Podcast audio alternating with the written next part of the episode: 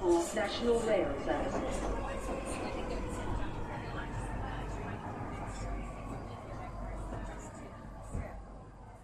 Bine ai revenit în stația Londra. Eu sunt Manuel Cheța de la manuelcheța.com și tu asculti podcastul Un român în Londra. Suntem de data aceasta la episodul 279 denumit Bedbugs, episodul 2. În acest episod vreau să vorbesc despre oarece știri curente și vreau să vorbesc și despre marea frică de bedbugs de la Metro. Până una alta, să nu uităm, podcastul de față este partea Thin Digital Podcast Network și mă găsești pe toate platformele, inclusiv pe radio.com. Între timp, am început să citesc o nouă carte și cartea respectivă se numește The Halo Effect. How Managers Let Themselves Be Deceived și este scrisă de către Phil Rosenzweig. The Halo Effect, How Managers Let Themselves Be Deceived. Și este vorba o carte de management, într-adevăr, dar nu e vorba neapărat cum să faci management în firme, ci mai degrabă cum poți să judeci firmele care au succes. Și de cele mai multe ori trebuie să înțelegi că sunt și anumite probabilități, cumva noroc sau șanse implicate în toată, toată treaba asta legată de afaceri, business-uri, ce vrei tu pe acolo. Și, în principiu, sunt vreo două, două pietre de temelie, ca să zicem așa, când e vorba de business-uri, e vorba de strategie care stabilește direcția de, de mers și cum te orientezi față de, de competiție, față de clienți, față de uh, mediul înconjurător și așa mai departe și inclusiv față de proprii angajați. Are primul pas, chestia legată de strategie. A doilea pas este chestia legată sau uh, subiectul legat de execuție, ok? Vrei să mărești numărul de vânzări, vrei să mărești, să lansezi produse ceva mai repede, vrei să faci ceva chestii în mod mai precis. Ceea ce trebuie înțeles este că ambele situații, și aia de strategie și aia de execuție, implică o oarece probabilitate. Da? Vom avea, să zicem, 30-70% șanse de succes cu chestia asta. Niciodată succesul nu este garantat în niciun fel de firmă, în niciun fel de afacere. Și în momentul în care înțelegi treaba asta și în momentul în care citești The Halo Effect scris de, scrisă de Phil Rosenzweig, atunci o să înțelegi foarte bine că anumite chestiuni în viața asta nu sunt așa în, în două ape, gen uh, bun sau rău, alb sau negru și îți dai seama, mai ales în lumea business-ului, succesul nu este garantat chiar dacă faci totul bine. Și atunci, în, uh, în stilul ăsta, vei învăța să fii ceva mai adaptabil și să schimbi, să zicem, strategia când efectiv nu merge. E o carte super faină, genială și cartea asta ce mai spune este că nu, pot, nu, nu există o rețetă perfectă care să funcționeze întotdeauna ce îți merge acum s-ar putea să nu-ți meargă la anul sau în celălalt sau în celălalt an.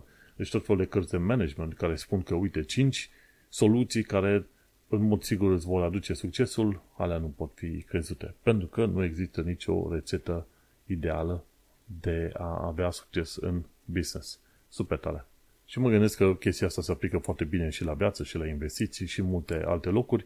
Poți să faci totul bine și totul să nu ai succes și odată ce înțelegi treaba asta, e ca la să zicem, uh, uh, weather forecast, da? Ca la meteo. La meteo zice 80% șanse de ploaie astăzi. Și acum vine întrebarea. Dacă astăzi nu a plouat deloc, a fost, uh, a fost uh, acel, uh, uh, să zicem, punctaj meteo sau prezicere meteo a fost greșită? Nu. Pentru că implica totuși 20% șanse ca ploaia să nu vină. Și atunci nu este să zicem, acel uh, meteo forecast sau nu a fost greșit, ci trebuie înțeles rolul probabilităților în viața oamenilor și în viața de zi cu zi și în felul ăsta atunci îți dai seama că o carte de genul este absolut genială, deci își merită de nu știu câte ori uh, bani. Bineînțeles, vreau să luau pe mai departe ROE Hub, The Romanian and Eastern European Hub, se ocupă de suport pentru muncă și violența domestică. Ei, ei uh, mi se pare că în continuare mai caută trustee, deși de curând au găsit, uh, au, uh, uh, să zicem, au semnat cu un nou trustee, super tare fază. De 3 million pe Twitter se ocupă de drepturile europenilor și din când în când mai primesc mail-uri de la de 3 million pe Twitter care atrag atenția asupra unor probleme, în special când este vorba de home office, care cumva calcă în picioare drepturile europenilor când, când are șansa. Centrul Filia se ocupă de drepturile femeilor și Eclair.org se ocupă de conștientizarea problemei traficului de persoane. Patru grupuri super faine, merită sprijinul și lauda noastră. Și acum, ca să vedem despre ce este vorba, probabil că episodul ăsta o să fie mai scurt, dar știi cum este, dacă nu am ceva semnificativ de spus, mai bine comprim tot ce am de zis în, într-un timp cât mai scurt. De ce nu? Și de ce au numit episodul Bad Bugs episodul 2? Da? Episodul acesta de podcast. Păi, până când să vin în Londra, eu nu știam ce să ia bed bugs. Da?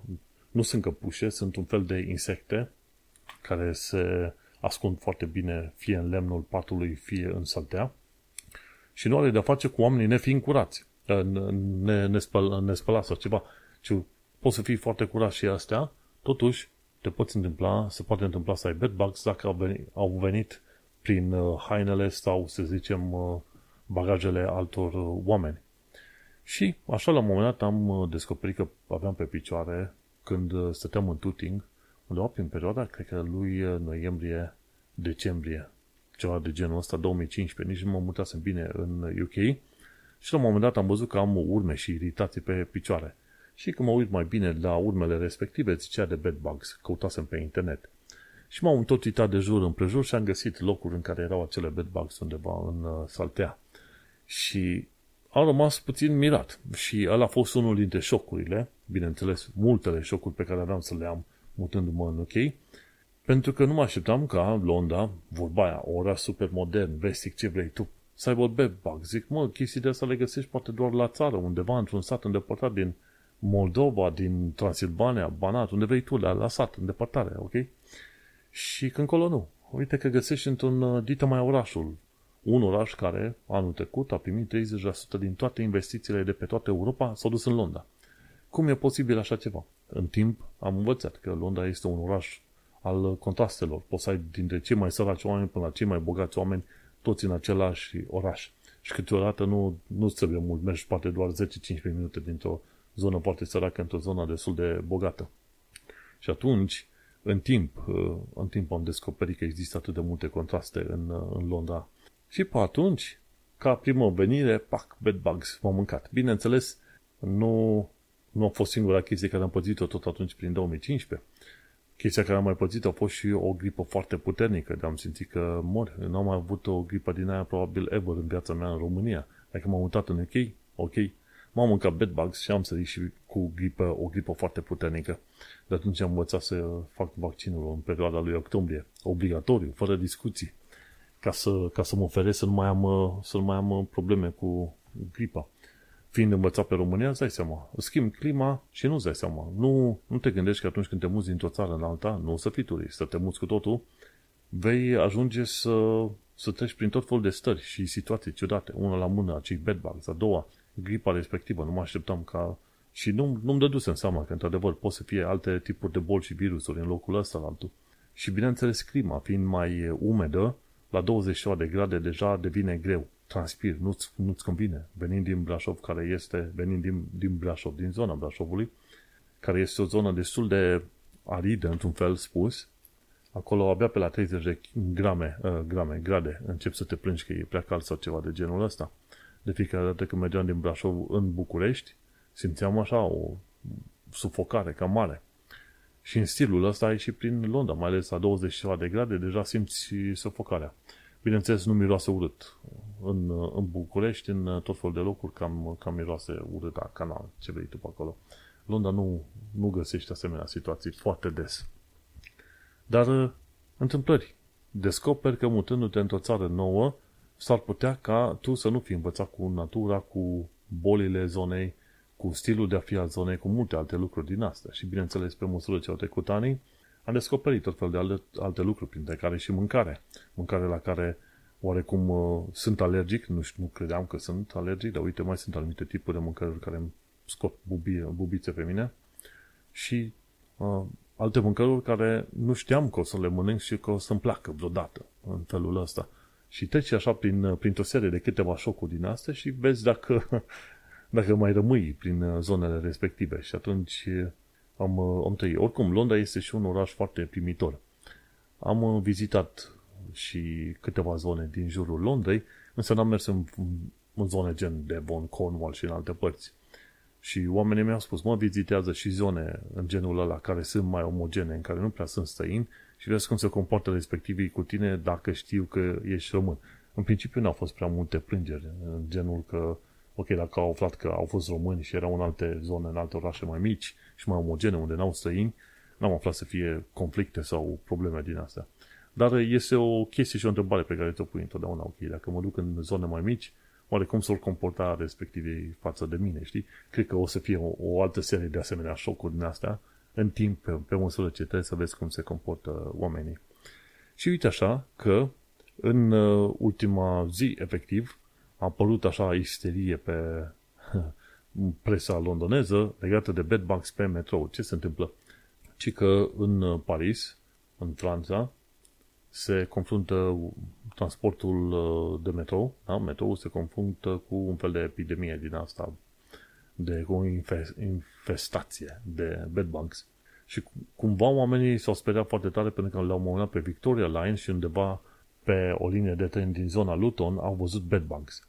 Și s-au cam speriat oamenii, au zis, băi, ok, au venit bedbugs din, uh, uh, din uh, Franța, probabil prin Eurostar sau cine știe cum au ajuns acei bedbugs, nu trebuie să vină din Franța. Când are cineva acasă, să, să se pe haine și se duce pe metrou. Mare lucru, nu e multă tehnică. Dar oamenii deja sunt uh, nițel speriați. Au scris și cei de la The Guardian și pe aia cei de la Evening Standard. La un moment dat uh, uh, TFL și Sadikan au spus, băi, facem tot posibil să ne informăm de la uh, francezi și de la Paris legat de bedbugs, să vedem ce-o fi și dacă va trebui neapărat să trecem prin, uh, uh, să zicem, tratamente chimice ceva mai puternice în terenurile noastre. Când am descoperit acei bedbugs, în 2015, am, efectiv, am dezinfectat toată camera respectiv cu câteva tipuri de pudre, închis geamul, tot ce vrei tu, spray-uri, pudre, orice, orice alte chestii. Deci am transformat camera într-o toxicitate enormă, de nu-ți vine, nu-ți vine să crezi. Și până la urmă am reușit să scăpăm de bedbugs, am uh, trecut pe patul metalice, salteaua aruncată, patul de lemn rupt în bucăți, deci a fost acolo o curățenie puternică. Nu știu cum vor face dacă descoperă bedbugs cu pe bune, nu știu cum vor face pe liniile de metrou. Ar fi chiar interesant. În anumite linii de metrou te poți uita că scaunele sunt foarte vechi în ei un Piccadilly, ei uh, Jubilee și alte linii de tren, se vede că scaunele sunt foarte vechi, foarte folosite, cam distruse așa. Pe de altă parte, metroul londonez este unul dintre cele mai curate și cele mai bine organizate și luminate și sigure metrouri din lume, din, uh, cel puțin din orașele mari. Și așa că, ce știu, dacă într-adevăr se descoperă bedbugs, de ce nu? Probabil că ar putea face până la urmă față și curățenie. Cel puțin în Luton ziceau că pe transportul feroviar în zona respectivă, autoritățile locale din Luton, ci că nu, se, nu, nu, nu au bani suficienți de a scăpa de bedbugs. Ar fi interesant de văzut ce iese cu toată afacerea asta. Deci, criza mare a bedbugs, știi? În momentul de față, unde? Mi se pare că cu câteva zile, undeva pe 7, 7 sau 8 uh, octombrie 2023, acum vreo câteva zile, pentru că acum e 10 octombrie, da? Hamas a atacat uh, Israel, a omorât, a masacrat sute și sute de, de civili acolo și acolo ei au teo- tragedii foarte mari, pe când în Londra tragedia mare este că bedbugs te atacă pe metrou. Deci oriunde mergi, tot nu ți-e bine, orice faci pe planeta asta. Cine știe, greu. Și hai să mergem pe mai departe la tot felul de știri pe care le-am, uh, le-am ținut mai, uh, mai pe aici, ca să zicem așa. Exact, de fapt, nu începem cu știri, începem cu limba engleză și cultura britanică, stele și istoria britanică. Ci că ce știm despre drumurile romane este greșit. Și, într-adevăr, eu chiar credeam că drumurile romane sunt făcute într-un anumit mod. La un moment dat afli, și îți dai seama, au fost uh, construite drumuri romane și pe, și pe zona Angliei, pentru că nu făcea parte din Imperiul Roman. Și, în principiu, tot foarte des vezi acele postere care arată că se făceau străzile la un metru jumate în jos, cu 4-5 staturi de ceva, ce vrei tu pe acolo, ca să construiască un, uh, un drum, numai bun, drumurile alea vestite romane.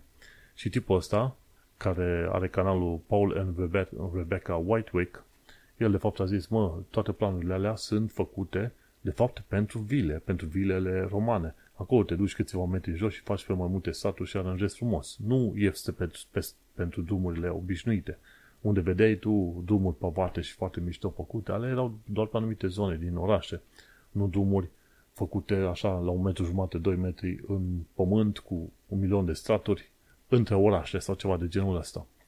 Pe de altă parte, ce făceau romanii, într-adevăr, făceau drumuri destul de drepte, pe secțiuni destul de, de mari pe acolo. Nu, era bun constructor, ca să zicem așa. Dar, bineînțeles, de seama, triburile locale, în mod sigur, nu apreciau uh, civilizația și cultura romană în momentul în care romanii au venit și au uh, dat cu bâta în stânga și în dreapta pe aici. Dar asta este o altă, hai să zicem, este o altă poveste. Dar nu, faptul că ai drumurile alea pe mai multe niveluri romane, așa cum se spune, nu, alea sunt doar pentru uh, efectiv vilele romane în principiu, nu pentru toate drumurile obișnuite. Ce am mai văzut de curând, tot legat așa de istorie, m-am uitat pe Thames TV. Și că cum era Londra anilor 80 la naveta de dimineață, în City of London în special. Și o să te uiți foarte interesant, ca design nu e foarte diferit în afară de anumite blocuri care au fost construite mai nou, mașinile diferite și, bineînțeles, ceva mai multe marcaje pe, pe stradă. Dar ce o să vezi iarăși schimbări destul de mari pe acolo? Că în mare majoritate a oamenilor care se duceau și veneau de la muncă din City, bărbați. Și, bineînțeles, îți dai seama, pe atunci erau foarte mulți oameni bărbați în câmpul muncii, femei, oarece, nu foarte multe, mai ales în joburi din astea care sunt să fie foarte bine plătite. Și uh, chiar m-am uitat pe filmulețul respectiv, e un minut și jumătate. E interesant de văzut așa care era, să zicem, comportamentul oamenilor, cum se îmblecau, cum treceau și uite cât de multă ceață era pe acolo în, în dimineața respectivă. Nu foarte des că ce, găsești așa ceață în, în Londra, cum se găsea pe atunci. Poluarea era mai mare, mult sigur, în anii 80 față de, de ce e acum.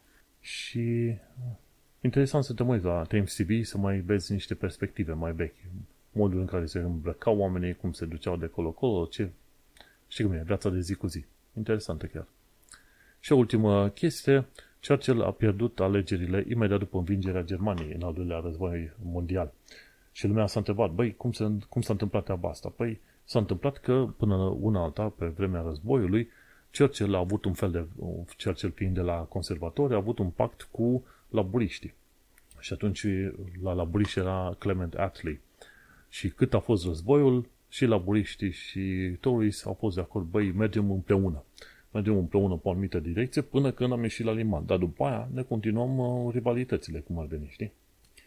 Și uite cum, uh, după ce s-a terminat războiul, Clement Attlee, ok, n-a mai fost în echipă cu Tories și pe mai departe, uh, ăștia, cum îi zice, Churchill vrea să câștige simpatia sau alegerile, mergând pe același sistem de, hai, mergem la război, rupem, facem și dregem. Pe când oamenii erau plictisiți deja de ideea de război la momentul respectiv și au preferat să-l boteze pe Clementa Attlee, care la rândul lui se pare că a și pornit un curent de decolonizare și de imperializare în, uh, în UK. Și Clement Attlee este considerat ca fi, dacă nu chiar uh, mai important, atunci cel puțin la fel de important ca Churchill în uh, dezvoltarea Marii Britanii în modul modern de astăzi, și în uh, ajutorarea, să zicem, uh, claselor muncitoare, pentru că el era de la uh, laburiști. Și Clement Attlee cred că apare și la un moment dat și ca un fel de întrebare slash răspuns în Life in UK test pe undeva, în mod sigur, în mod sigur apare. Și cam asta e partea de istoria britanică. Întâmplarea face că ajung să vorbesc și să înțeleg de istorie puțin mai multă în ceea ce privește Marea Britanie decât de, de România. Știi cum este? Scoți omul dintr-un anumit context, să duci în altă parte, îți dai seama că va fi interesat să știe de la cultură, limbă, tradiție, ce vrei tu. Când te naști într-un anumit loc, să zicem uh, că te naști în Londra, normal că nu mai ești așa de interesat de Londra. Chiar uh, stăteam de vorbă cu cineva, un uh, tip născut în Londra, crescut în Londra, din familie de jamaicani, și zice, băi, eu vreau să mă duc mai devreme sau mai târziu să plec din Londra, să mă duc în Jamaica la viața liniștită de la țară pe care o au ei pe acolo. Și zicea, băi, n-am vizitat mai nimic în Londra. Nu, om lăscut în Londra, ok? Și nu, nu, nu a fost uh, pasionat de vizitat chestii în Londra, de trăit în Londra, de experimentat, de istorie, de alte chestii din alea. Când îi spuneam de anumite zone și muzee, zice, ce să mă, că nu știu. Și omul trăit de zeci de ani de zile în uh, Londra. Știi cum este? Când te naști într-un loc, îți dai seama că nu apreciezi locul ăla, probabil vrei să te duci în alte părți. Și așa și eu. Cât am stat în România, m-a interesat anumite părți de istorie, dar nu foarte multe. Fiind în UK, mă interesează să știu ceva mai mult pentru că nu știi că în apar tot fel de discuții random, vorbim cu oamenii și cumva nu vrei să fii lăsat pe din afară când fac o anumită referință, știi? Vorba aia. Sunt, uh, sunt mulți ani de chestiuni culturale slash sociale de, de acumulat, ca să zicem așa, și de învățat. Desigur, asta e parte din procesul de integrare într-o anumită țară și cel mai probabil procesul de integrare nu se va termina ever. Important este ca oamenii să aibă dorința, să învețe limba, tradițiile, obiceiurile și cu ocazia asta și oamenii vor fi pasionați și interesați de, de a învăța cine ești tu, din ce țară vii și eventual să afle și câteva cuvinte în limba ta. Și mi s-a întâmplat treaba asta. Dar în primul rând, tu ca vizitator, dacă te arăți interesat și respectuos față de țara, lumea respectivă, vei descoperi că mai devreme sau mai târziu alți oameni vor fi interesați de zona de unde vii tu și eventual îți cer și recomandări ce să viziteze în țara ta, din țara ta. Aici încheiem prima parte a podcastului. Cine vrea să asculte restul podcastului, de ce nu, să intre pe manuelcheța.com să găsească episodul 279 unde vorbesc despre bedbugs. Ne mai auzim. Hai să discutăm despre alte lucruri, respectiv despre informații practice. La informații practice, de obicei, bineînțeles, avem de la witch.co.uk ceva interesant. Respectiv, ci că Sainsbury este mai scump decât Waitrose dacă nu folosești cardul Nectar. Nu știam treaba asta, dar știam că Sainsbury's este cumva mai high-end, ceva de genul ăsta. Așa că întâmplarea face, pe oriunde te duci, că e Asda, că e Metro, Tesco, Sainsbury's, de ce nu? Dacă ai carduri din alea de reducere, fă carduri pe la alea și atunci o să vezi că primești oferte, 10, 20, 30, 50%. Cine e pasionat de cumpărături?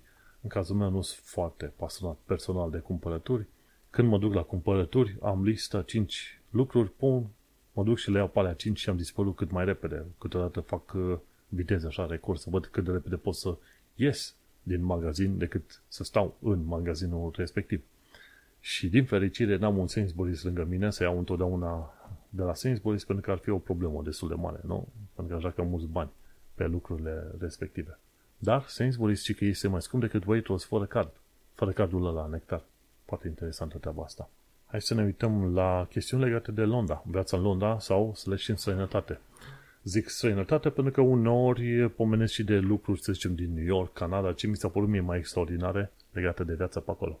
Ce am aflat de curând este că London Railway Atlas e la șasea versiune și mi se pare că... Cât ar costa asta? Că încercam să mă uit la, la prețul un și nu i-am dat. Da, uite, 20 de lire. London Railway Atlas. Cine e pasionat de străzile de străzi, de căile ferate din Londra, poate să cumpere cartea asta pentru 20 de lire, are 160 de pagini și îți arată toate zonele, toate căile ferate din Londra. Sunt unii oameni chiar pasionați de chestia asta, să știi. Și site-ul ăsta, inbusiness.co.uk, a făcut un review la cartea respectivă, omul i-a plăcut și chiar a trimis pe oameni pe o hartă digitală pe cartometro.com și nu numai de Londra, mi se pare că au foarte multe din Franța, Europa și din multe alte părți. E super interesant. E cartometro.com este un fel de Google Maps, dar cu căi uh, ferate. Și ce e interesant că aici, uh, la Londra, te poți duce să vezi, ok, care sunt chestiuni de tube, care sunt de DLR, de overground, de căi ferate obișnuite. Și dai zoom in și zoom out și îți arată efectiv uh, toate cursele pe unde se duc, pe unde se duc căile ferate în mod real. Și pe la suprafață și pe la subsol, ceea ce este super tare. În caz că fi vreodată, să zicem, pasionat de chestiuni legate de, cum îi zice, de căi ferate în Londra, cel puțin. E cartometro.com și după aia este un loc de unde poți alege uh, harta Londrei. Și cu tot felul de depouri, uite să văd cu mai, uh, uite chiar în zona Morden, au acolo la Morden South, este plin de, uh, să zicem, uh, o tonă de depouri din astea de trenuri, foarte tare. Sau dacă vrei să te duci, unde? Să ne uităm prin zona Richmond. Te duci la Richmond și pe aia unde ocolezi toate trenurile. Super, super mișto. Cred că n-ar fi rău să dau, ok, chiar asta am făcut, pac, am salvat acum la bookmarks pe aici. Nu sunt extraordinar de pasionat de trenuri, dar le folosesc des pentru că e naveta pe care o fac, îți dai seama. Ha, super tare. pe cartometro.com. Și pe mai departe e tipa din Canada, care face episoade din asta săptămânale, Adventures and Apps, și povestea că la un, la un moment dat chiar uh, niște tineri britanici au zis să se ducă înapoi la ea în țară și vorba aia, ea e, chin, ea e chineză, pardon, ea e canadiancă, da? Albă, toate cele, n-are nicio treabă, doar accentul este diferit doar accentul este diferit față de modul în care se vorbește în UK și totuși tinerei de ăștia, prostani, uh, s-au luat de ea și au spus gata, du-te înapoi la tine în țară. Și a, spus, și a spus, mă, în Canada nu vezi reacții din asta, să fie oamenii să li se spună să se ducă la, înapoi la ei în țară. Pe când în UK a întâlnit reacții din asta și nu odată, ci de mai multe ori. Acum, pentru ea UK este a doua țară, mi se pare că e și căsătorită, cred eu, în, în UK, dar uh, a fost interesant să descoper treaba asta, vorba aia. Și se spune că canadienii sunt cei mai, uh, mai politicoși dintre americani, într-un fel. dar uh, Bineînțeles că ea a fost uh, supărată și de asemenea, să zicem, întâlniri, dar nu a făcut-o să, să plece din UK sau să nu-i placă UK-ului sau să fie supărată pe UK în genere. A recunoscut că sunt unii oameni plăști, într-adevăr. În fiecare țară, în multe contexte, găsești oameni plăști. Și a recunoscut și o altă chestie. Odată ce te-ai mutat din țara ta, întâmplarea face că tu începi să dobândești mai multe identități. Și este cam greu să spui, băi, mai bine acolo, mai bine dincolo. Îți dai seama, mie mai, mai ușor să spun că e mai bine în UK decât în România, din vari motive. Pentru ea a venit din Canada în UK, nu e tot la fel de ușor să fac o comparație chiar așa. Dar în principiu, dar fiindcă își petrece viața în UK, îi place mai mult în UK față decât în Canada. Și interesant de văzut și mersul ăsta al uh, oamenilor dintr-o anumită țară în alta, dintr-o țară bogată în altă, bogat, în altă țară bogată, ca să zicem așa. De a și urmăresc canalul ei. Și, legat de Londra, eu chiar sper să fie adus, să, să se aducă Stratford Sphere. Ce că este vorba să se creeze un dom din asta de cât înalt de vreo 60-70 de metri, care are leduri pe din afară și leduri pe dinăuntru, ca să fie, să, să zicem, un, un fel de hală enormă de concert. Și atunci când ai LED-uri pe din afară și LED-uri pe dinăuntru, poți să o, transformi întregul dom într-o reclamă enormă. Și sunt uh, destul de mulți oameni din zona Stratford care nu sunt mulțumiți de acea reclamă, de, acea, uh, de acel dom enorm, de acea sferă enormă, că se numește, sau s-ar numi Stratford Sphere. Și acum, în momentul de față, Sadic Khan uh, strânge părerile londonezilor și se va hotărâ dacă va permite construcția acelui Stratford Sphere sau nu. Caută pe internet, caută Vegas Sphere și o să vezi ce genial arată domul Vegas Sphere. Domul respectiv și ce, ce, să zicem, animație au pe din afară și pe dinăuntru. De exemplu, la un moment dat puteai vedea un dovleac din asta de Halloween, cum se văd de jur împrejur. Și uite-te, dacă te uiți pe imaginea respectivă, mașinile sunt câțiva pixel și sfera asta este enormă, de vreo 100 de metri încolo. Când sunt tot felul de concerte, e absolut incredibil pentru că în interior, în concert, când asculți ca spectator, e o bună parte din sferă pe interior are LED-uri și atunci te, îți arată ca și cum tu ai fi undeva în, într-o navă spațială, de exemplu, sau în spațiu direct, în timp ce participi la la acel uh, concert pe acolo, ceea ce e nebunie totală. La un moment dat am făcut ăștia în Vegas reclamă pe exterior cu un ochi enorm și s-au, uh, s-au speriat. Și fiecare asemenea dom costă vreo 2-3 milioane, miliarde, pardon, miliarde de dolari. Dar e absolut incredibil când vezi ce animații și ce reclame pun ei pe exterior, pe acolo. Și de eu sper să se facă așa ceva și sper să se aprobe pe Londra. Într-adevăr, oamenii din zona Stratford nu o să fie foarte mulțumiți de chestia asta. Și cred că la un moment dat se dădeau și anumite alte cifre, nu? Cutting edge, 100.000 de speakere, scaune specializate pe acolo pentru cei care merg la concert în interior și ziceau de sute de mii de, efectiv, sute de mii de leduri și pe dinăuntru și pe din afară. Genială treaba asta. Vedem dacă va duce și va aproba pe Londra. Și hai să mergem la știrile de zi cu zi. Nu sunt foarte multe, dar sper eu că sunt relevante. Ci că sunt vreo 4 miliarde de lire s-au pus deoparte pentru noua serie de submarine nucleare. E un program între UK, SUA și Australia, numit AUKUS, pentru construire de submarine nucleare și vor fi construite uh, câteva submarine nucleare pentru UK în UK în cadrul acestui program și vor fi puse în lucru undeva pe după 2030. Din uh, informații publice ce le poți afla, vei descoperi că UK are ceva bombe atomice. Majoritatea, dacă nu chiar toate bombe atomice, toate bombele atomice, sunt de fapt la bordul uh, submarinelor uh, nucleare.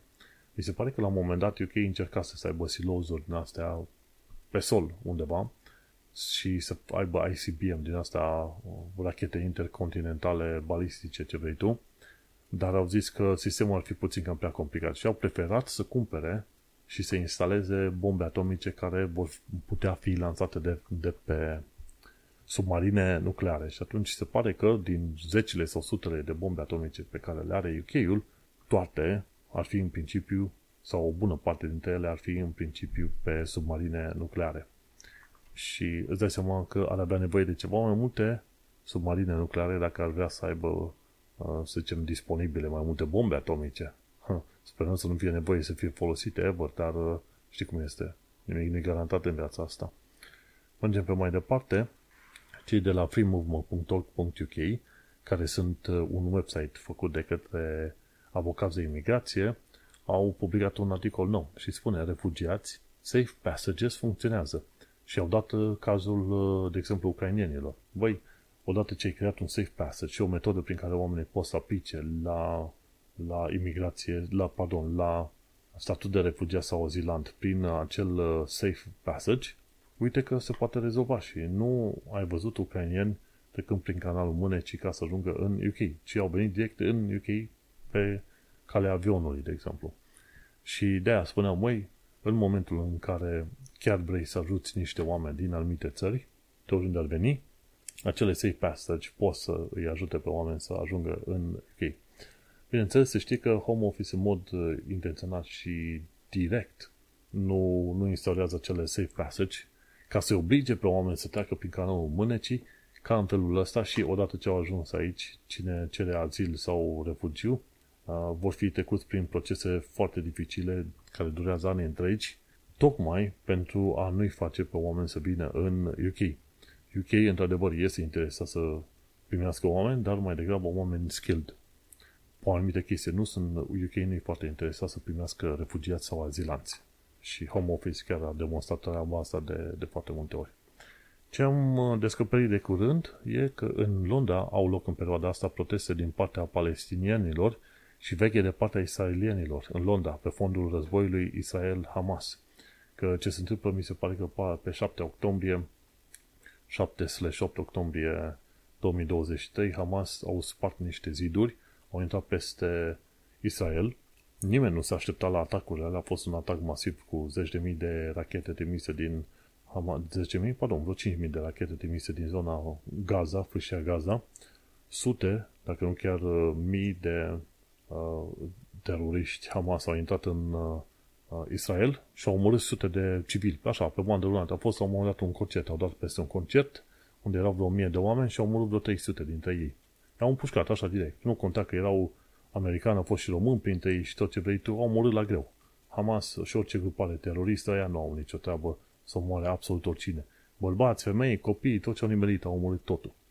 Și acum, în momentul de față, e un război și cel mai probabil uh, se pare că Israel va conduce o forță de, ce știu, de ocupare a Gaza și va fi un uh, război de la urban warfare foarte urât și foarte complicat pe acolo, absolut uh, uh, regretabil, ca să zicem. Da?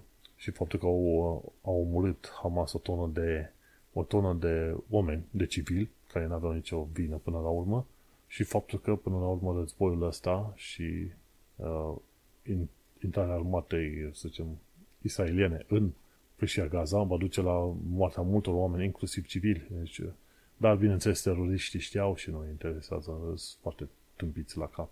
Ce am mai aflat de curând este că va fi mai multă pe poliție pe stradă din cauza războiului Israel-Hamas și poliție pe stradă în Londra. Și îți dai seama, când e vorba de conflicte internaționale, mai întotdeauna o să vezi că în Londra vor fi proteste și ar putea fi chiar proteste violente și, bineînțeles, dar fiindcă UK-ul s-a declarat de partea Israelului în conflictul ăsta, nu știi niciodată când vei descoperi la un moment dat și anumite bombe sau atacuri armate în Londra, pentru că Londra este vizată.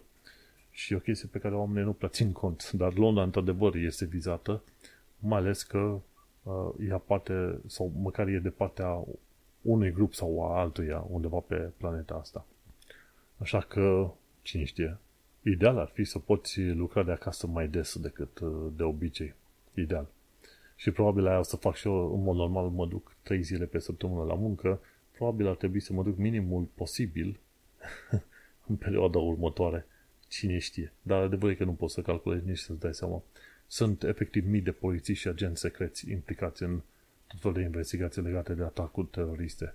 Dar niciodată nu știi când uh, chiar cineva poate și e în stare să facă un nou atac terorist în uh, Londra.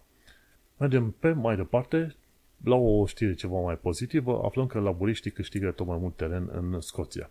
Și dacă reușesc laburiștii să întoarcă Scoția de la S&P, Scottish National Party, către uh, laburiști, atunci înseamnă că vor avea o putere chiar foarte mare și s-ar putea chiar să și câștige o, să zicem, majoritate covârșitoare față de Tories, momente în care nu vor fi nevoiți laburiștii să facă, să zicem, un, o coaliție, cum ar veni, cu Lib Dems, de exemplu. Ar fi curios de văzut. Și ultima chestie chiar faină și pozitivă, Sadikan cheamă europeni în Londra și le spune, băi, Londra vă primește cu mâinile deschise, avem joburi, suntem oameni faini, veniți la noi. Pentru că n-au mai venit așa de mulți europeni, muncitori sau la școală în Londra din cauza Brexitului. Dar uh, Sadikan îi invită pe oameni. Uh, decât invitații noastre simple, probabil, sau în locul invitațiilor simple, probabil uh, Sadikan ar trebui să vină și cu niște planuri ceva mai concrete prin care să ajute pe oameni. Pentru că, vrei nu vrei, o viza trebuie plătită și chirile cam uh, costă destul de mult pe Londra și atunci dacă Sadikan are metode prin care poți să ajute în procesele astea, atunci europenii se vor vedea mai, uh, mai deschiși să vină în, în grup, în număr mai mare în Londra. Dar vom trăi și vom vedea. Important e că Sadiq Khan cel puțin invită oamenii și uh, este foarte deschis pe direcția respectivă. Cool. Și cu știrea asta pozitivă încheiem și acest nou episod de podcast. Mai slăbut, dar știi cum este. Nu are rost să ne întindem prea mult cu vorba. Noi ne vom întâlni pe data viitoare și vom mai vedea despre ce lucruri mai povestim. Sperăm noi lucruri cât mai pozitive. Succes! National Rail Services.